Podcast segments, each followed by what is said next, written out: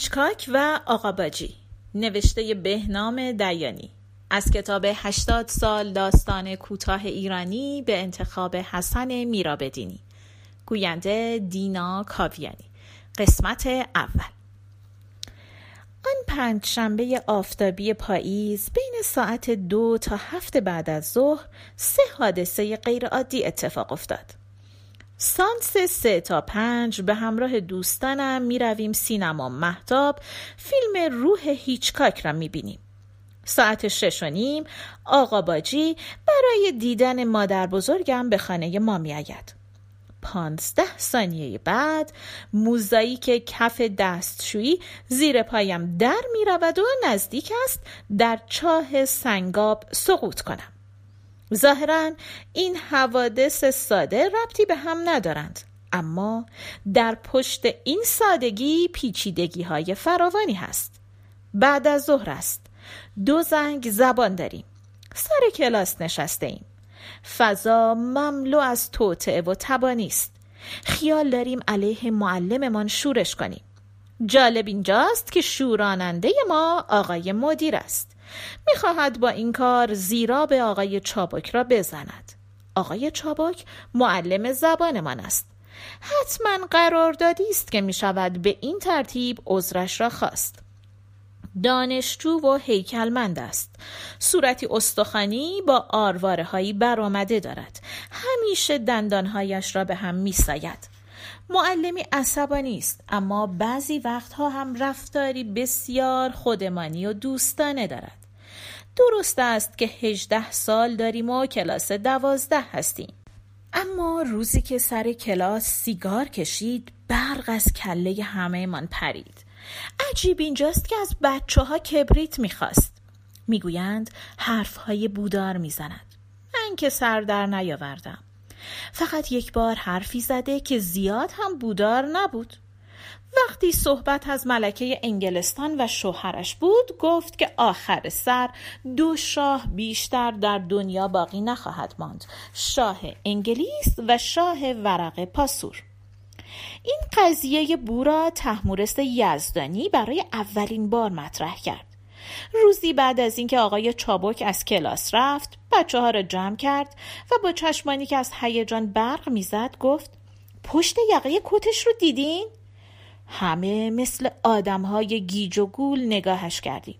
لبخند عاقلا در صفیحی زد و گفت پشت یقه کتش علامت جبهه ملی سوم رو زده. راستش ما که چیزی ندیده بودیم. اگر هم می‌دیدیم حالیمان نبود. تحمورس کله بزرگی دارد و حرفهای گنده گنده می‌زند. می‌گوید پدرش در وزارت امور خارجه است.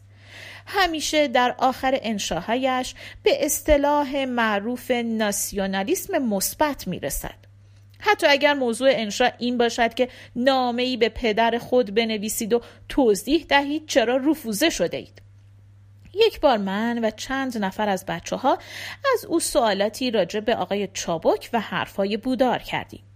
ابروهایش را بالا برد و گفت خائنه. همینطور سر کلاس نشسته ایم و با هم پچ پچ می‌کنیم. نمی‌دانیم چرا آقای چابک تا حالا پیدایش نشده. یا از قضیه بو برده یا به گوشش رساندند.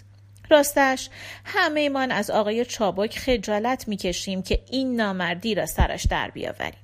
مبصرمان می‌گوید آقای مدیر در جریان است و این حرکت را تایید می کند. اما هنوز هیچ کدام باور نکرده ایم. تحمورس که هرچه سوسه آمده به خرج من نرفته با حالتی کلافه از کلاس خارج می شود و نفس زنان با آقای مدیر برمیگردد. آقای مدیر عصبانی نگاهمان می کند و می‌گوید پس چرا نشستین؟ بیاین برین دیگه کتاب ها را بر می داریم و خجل و آویزان از مدرسه در میاییم. بعضی ها می روند خانهشان. بعضی ها سر چهارراه می ایستند و سیگاری روشن می کنند. من و الکساندر و عباس هم می رویم سینما محتاب. فیلم روح با شرکت آنتونی پرکینز، جانت لی، ورا مایلز و جان گاوین. هر ستایمان ستاره سینما خان هستیم و من هیچکاکی. لیست صحنه هایی را که هیچکاک در فیلم هایش بازی کرده از فرمول گسترده اتان و متان روانترم تقریبا تمام فیلم هایش را که در ایران نشان دادند دیدم. یک بار عباس با احتیاط هیچکاک را با ساموئل خاچیکیان مقایسه کرد. آمران نصیحتش کردم دست از این مقایسه ها بردارد. بهترین فیلمی که در زندگیم دیدم سرگیجه است و بهترین کارگردان هیچکاک. سینما محتاب تقریبا خلوت است فقط سه چهار ردیف لوژ پر شده است با عجز و لابه از کنترل چی اجازه می‌گیریم و می‌رویم جلو می نشینیم. قرار است به درخواست هیچکاک پس از شروع فیلم درهای سالن بسته شود که نمی شود. اول فیلم یک دقیقه سکوت است و تاریکی. یکی دو نفر خوشمزدگی می کنند و چند نفر سوت می زنند. اما دنیای ما جداست و از آنها بریده ایم. فیلم از همان ابتدا که می رود سراغ پنجره در یک ساختمان تا آخر که آنتونی پرکینز با یک پتو بر روی شانه در دفتر کلانتر نشسته و مگس روی دستش را دور نمی کند نفس هر سیمان را می گیرد. صحنه حمام که جای خود دارد ولی کلاف کننده ترین صحنه فیلم جایی است که ورا مایلز به تنهایی از پله های زیرزمین خانه پایین می رود تا ببیند آنجا چه خبر است. هر سه نفر دسته های صندلی را گرفته ایم. قوس کرده ایم و خودمان را پس می کشیم انگار نمی خواهیم همراه او پایین برویم. ورا مایلز کاری به کار ما ندارد. از پله ها یکی یکی پایین می رود در زیر زمین زنی را از پشت می بیند که بر روی صندلی نشسته. او را صدا می زند زن جوابی نمی دهد دست به شانش می زند صندلی بر می گردد موزیک جیغ می کشد درست مثل وقتی که لبه تیغ صورت تراشی تیزی را از پهنا روی شیشه بکشند. دست ورا مایلز از وحشت به لامپ آویزان از سقف می خورد نور لرزانی که هر لحظه کج و معوج می شود خطوط و مرز همه چیز را به هم می ریزد. بر روی صندلی اسکلت زنی پیر نشسته. گیس های جمع شده خاکستری با فرقی صاف در میان. پوست خشک و چروکیده. هدقه های سیاه و دهان خالی. یک ساعتی است به خانه رسیدم. یادم نمیآید چطور از سینما درآمدم و چطور برگشتم. کتاب فیزیک و مکانیک را جلویم گذاشتم و سعی می کنم درس فردا را بخوانم کلمات هی از فکوس خارج می شوند و صورت پیرزن جایشان را می گیرد. با چند تکان سر تصویر را محو می کنم. می ایستم پنجره خانه همسایه ها را می بینم. پنجره ها از فکوس خارج می شوند و صورت پیرزن جایشان را می گیرد. چند قدم راه می روم و به گلهای قالی خیره می شوم. گلها از فکوس خارج می شوند و صورت پیرزن جایشان را می گیرد. می روم سراغ یخچال چیزی بخورم. لامپ چشمکی می زند و صورت پیرزن جای ظرف های غذا را می گیرد. لرزان بالای بخاری علاءالدین می ایستم و به شعله های آبیش چشم می دوزم. شعله ها بازی می کنند و صورت پیرزن جایشان را می گیرد. سعی می کنم خودم را مشغول کنم مثل آدم های خل هی بی هدف این طرف آن طرف می روم. بدبختی اینجاست که کسی خانه نیست وگرنه می توانستم حرف بزنم رادیو را با صدای بلند روشن می کنم دلنگ و دلونگ تار و کمانچه بلند می شود و کمی آرام می شوم. هنوز کتاب فیزیک و مکانیک را بر نداشتم که کسی در می زند. در خانه چوبی است. کوبهای برنجی و هلالی شکل دارد. تا آنجا که یادم میآید هیچ وقت کسی کوبه را به صدا در نمی آورد. همه زنگ می‌زنند. نمی‌دانم چرا یک مرتبه ترس برم میدارد. میآیم سر پله ها و خوب گوش می کنم. چند لحظه بعد باز صدای تق تق در می آید. ضربه ها نامنظم و کوتاه و بلندند. انگار در زننده دستش جان و قوت ندارد. از پله ها پایین می آیم و چراغ راه رو را روشن می کنم. لامپ چهل وات است و کم سو. سالها محل امنی برای مگس ها بوده که بنشینند روی آن و کارشان را بکنند نوری زرد و کثیف و حالدار اطراف را روشن می کند پشت در می ایستم و می پرسم کیه؟ کسی جواب نمی دهد لنگه در را باز می کنم منتظرم آدمی را ببینم اما هیچ کس نیست چارچوب سیاه و خالی مثل گوری تاریک روبرویم دهان باز می کند یک مرتبه ضربان قلبم بالا می رود. موهای تنم سیخ می ایستند و روده هایم را می کشند. یکی دو قدم عقب می روم و بلند می پرسم کی بود؟ کله از سمت چپ آهسته وارد کادر سیاه می شود. گیس های خاکستری با فرقی صاف در میان. پوستی چروکیده. چشم های گود نشسته. دماغی تیر کشیده. دهانی بیدندان. چند تار موی سیاه بلند برچانه و همه اینها در میان چهار قدی سفید و چادری مشکی. شعورم این صورت را می‌شناسد و می‌گوید آقا باجی است اما چیزی درونم بالا و پایین می رود و می‌گوید پیرزن فیلم روح است. مثل آنتونی پرکینز که هنگام دیدن جسد جنتلی دستش را روی دهانش می‌گذارد دستم را روی دهانم می‌گذارم که جانم از ترس در نرود. چند قدم پس پس می‌روم و به دستشویی می‌خورم. قدیم ها وقتی خانه یک طبقه بود به اینجا می‌گفتیم سنگاب. ناگهان تعادلم به هم می‌خورد و حس می‌کنم یک پایم در حال پایین رفتن است. نعره ای می‌زنم و لبه دستشویی و لوله خروج آب را می‌گیرم نگاهی به زیر میاندازم می‌بینم یک پایم تا بالای ران در حفره سیاهی به اندازه یک موزاییک فرو رفته و پای دیگرم به لبه موزاییک بغلی که در حال فرو رفتن است گیر کرده آقا باجی با سرعتی که از سن او بعید است وارد خانه می شود و به طرفم می آید. موزاییک بغلی و چند تای دیگر هم در می روند.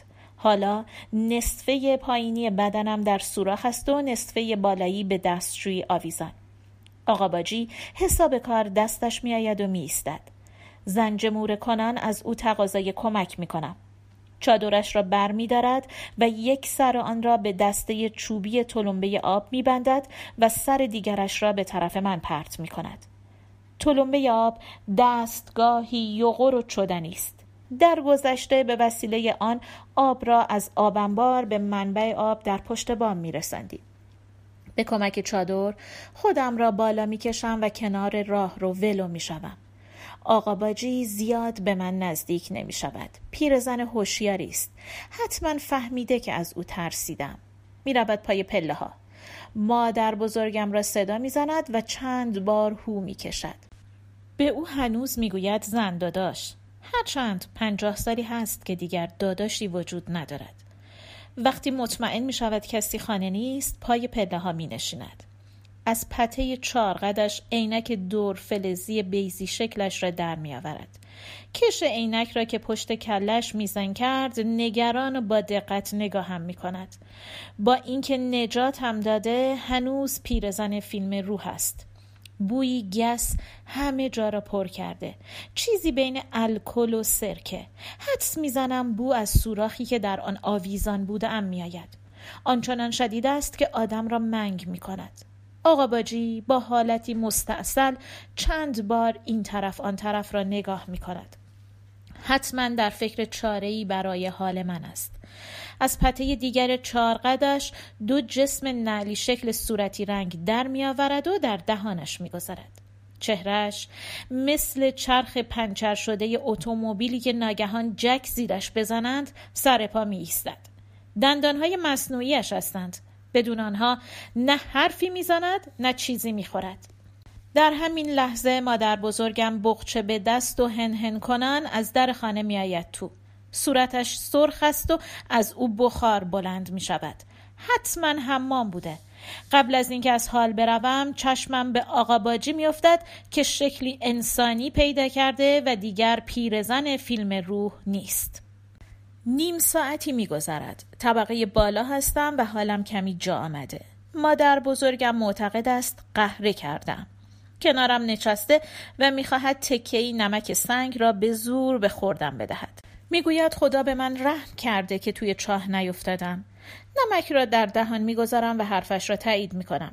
تا حالا پدر و مادر و آبا و اجداد همسایه بغلی را ریخته توی هاون با فحش و نفرین درست و حسابی کوبیده و از کار درشان آورده. تصمیم گرفته صبح اول وقت به کلانتری محل شکایت کند. همسایه بغلی ارمنی است. هنوز منظورش را از شکایت نفهمیدم. توضیح می دهد که همسایه از آبنبار خانهشان به عنوان یک خمره بزرگ استفاده کرده و در آن شراب انداخته. دیوار چاه که حد فاصل خانه ما و آبنبار متروک آنها بوده ریزش کرده و در نتیجه موزاییک ها فرو رفته.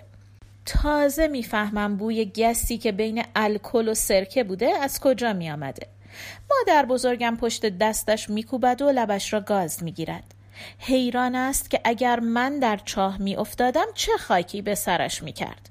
به نظرم میآید حرفش نادرست است. ریزش چاه ما چه ربطی به شراب انداختن همسایه در آبنبارش دارد؟ سعی می کنم رأیش را بزنم.